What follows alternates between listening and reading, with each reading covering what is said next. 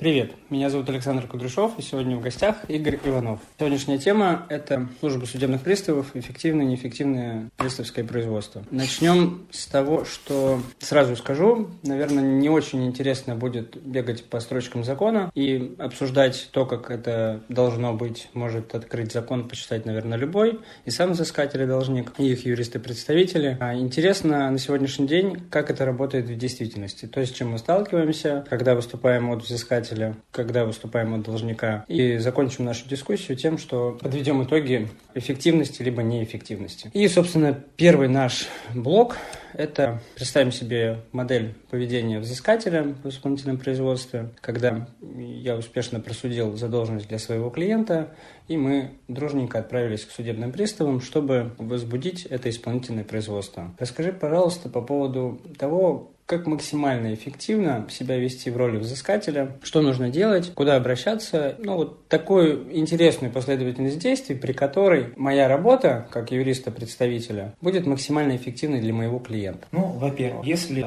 у взыскателя на руках исполнительный документ, перед под самой подачей службы судебных приставов необходимо тоже провести самостоятельную работу. Это как минимум собрать информацию о должнике, что у него есть, какое имущество, где оно находится, есть ли счета, тем более более, если до этого были суды, то как минимум вторая сторона располагает хоть какой-то да, информацией.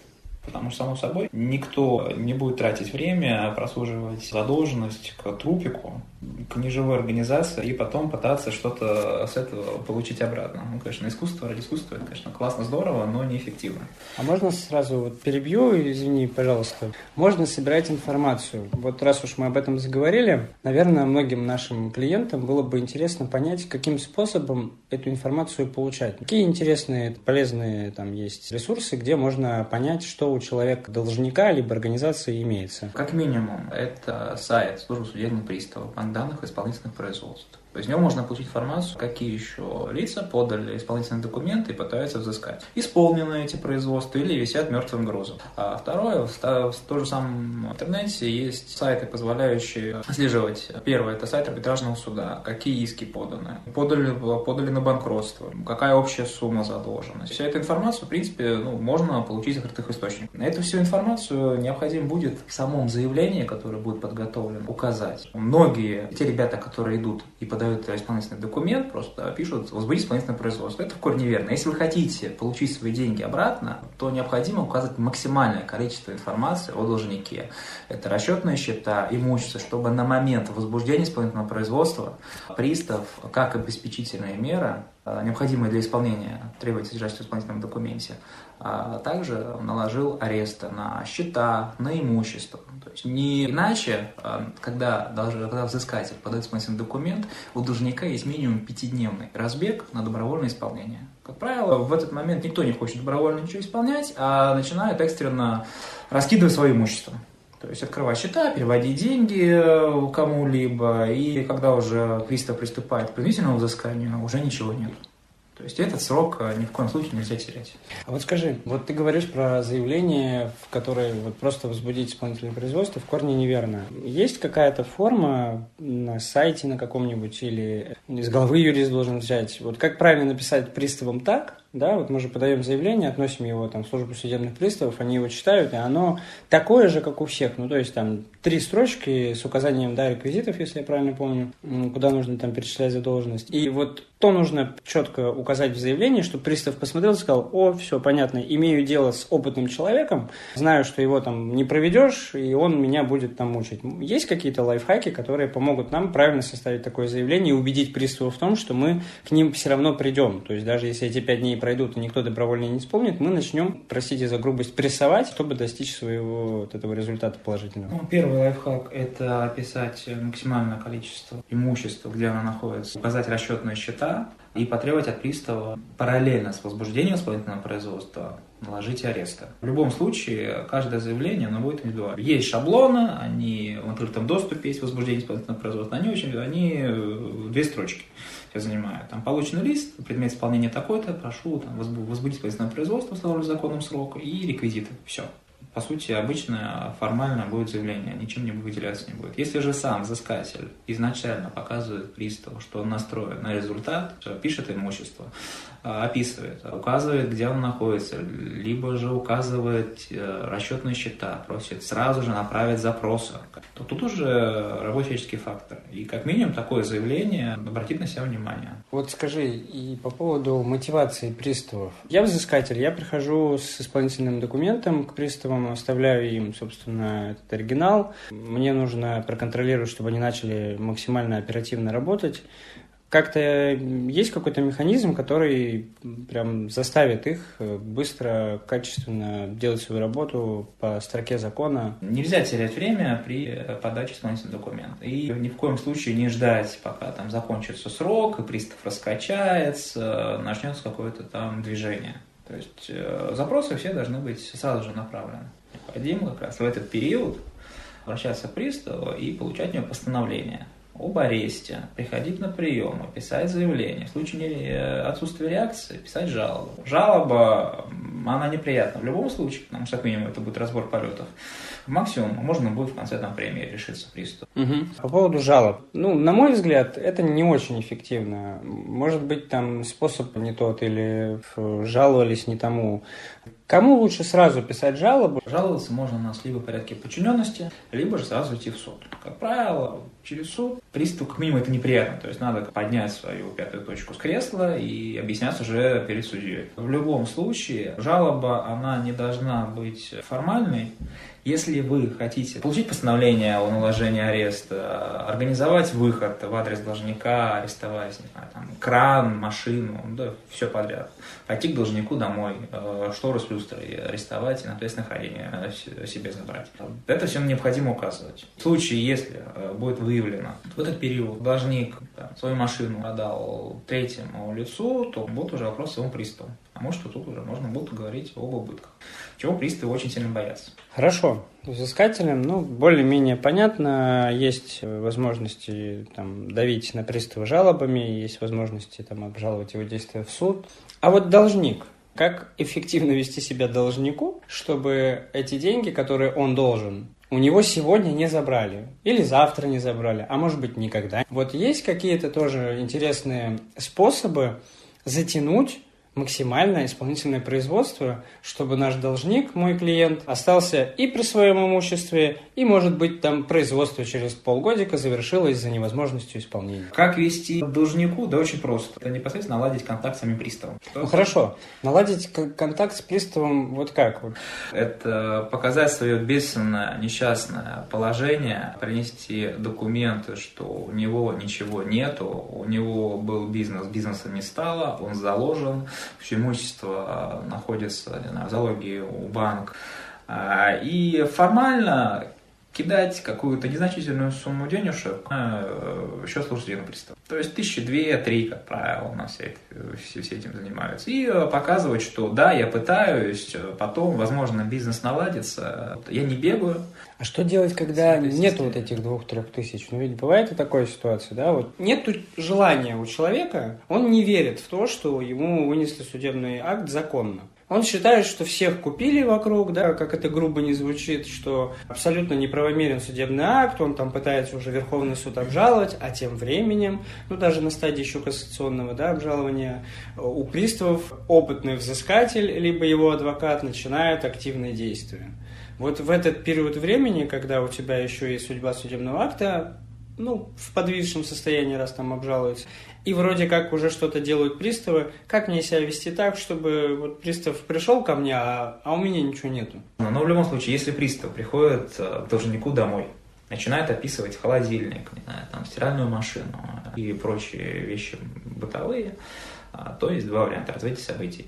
Первый Э, показывать документы, что это было куплено не им, а чужим человеком. А в пристав, конечно, все это дело опишет и вынесет, но впоследствии суды очень лояльно смотрят на удовлетворение иски об э, возврате арестованного имущества, исключения из акта описи ареста. Для этого достаточно лишь принести документы и любому заинтересованному лицу показать, что эти вещи были приобретены им и переданы в пользование должнику.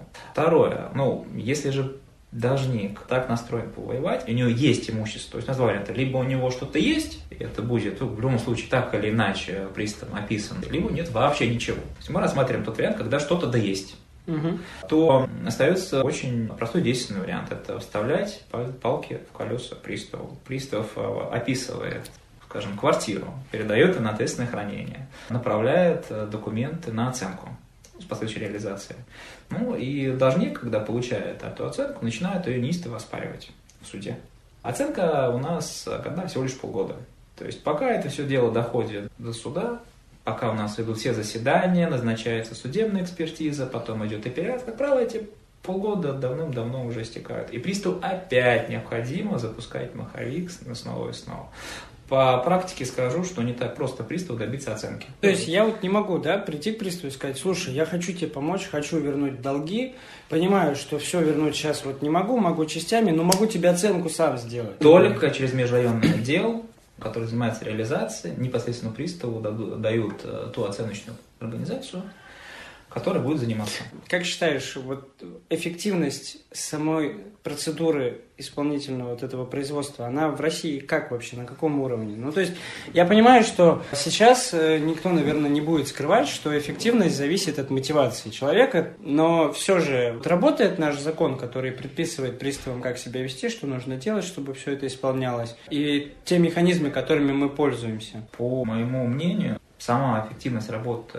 служб судебных приставов, она недостаточна. Что можно сделать в этом случае? Во-первых, это уменьшить нагрузку на самого пристава. И второе, нести более прозрачные механизмы контроля за действиями пристава и его отчетность перед взыскателем. Что сейчас происходит на данный момент? Взыскатель, ну и должник, могут два раза прийти в неделю к приставу на прием и что-либо узнать. Перед этим оставить дикую очередь. В данном случае тут все очень-очень печально. Необходимо заниматься исполнительным производством, вести его. И только после этого можно рассчитывать на какой-либо результат.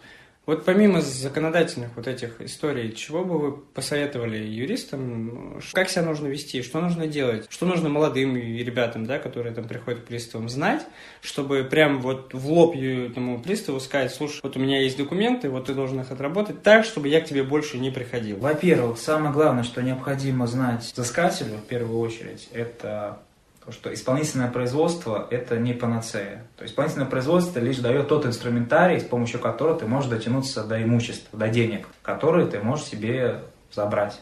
Весь этот инструментарий вложен законом об исполнительном производстве. То есть если у должника нет никакого имущества, и взыскатель уже об этом знает, но по инерции продолжает, то само собой результат, всего, будет ноль. Если взыскатель понимает, что там вот находится у него счет, на нем есть деньги, вот там у него находится автомобиль, квартира, за это можно побороться. То есть можно использовать тот инструментарий. И исходя из этого, уже приходить к приставу с четко поставленными задачами. То есть знаем, что есть расчет на счет, получаем постановление, несем его в банк, не почтой, сразу же, как получили, сходили в банк. Банки, кредитные организации и госорганы, они четко исполняют постановление пристава и аресты накладывают, и счета арестовывают. Исполнительное производство – это лишь инструмент, с помощью которого можно добиться поставленной цели. Хорошо, а что вы посоветуете тогда должникам и их представителям делать вот в, самое, в самом начале вот этой истории? Здесь ничего нового нет. Что делает должник? Прячет свое имущество. Юридически прячет. Можно ездить на автомобиле, но автомобиль будет в залоге у кого-либо находиться. А можно жить в квартире. Квартира может быть в ипотеке. Не обязательно взять деньги у банка. Можно взять деньги у сторонней организации, о, ромашка, скажем. Если у должника есть четкое понимание, что э, его исполнительным производством занимается взыскатель, потом занимается достаточно плотненько, и слезать с него не намерен никак, первое, в любом случае пострадать должнику придется. Как минимум ему, ему будет сразу же ограничен выезд. Ну, отдохнет в России, это патриотично. Второе. Показать все свое имущество, которое находится в залоге, в кред... закредитовано, показать все свои счета, на которых ноль. Тут важно понимать, что если же сделки были совершены в период э, ведения исполнительного производства, то пристав с недавних пор могут оспаривать эти сделки. На практике я с этим не сталкивался, но полномочия такие у приставов есть. По крайней мере, видимо, они еще не разобрались, как, как ими воспользоваться. Ну, это новый механизм. Да.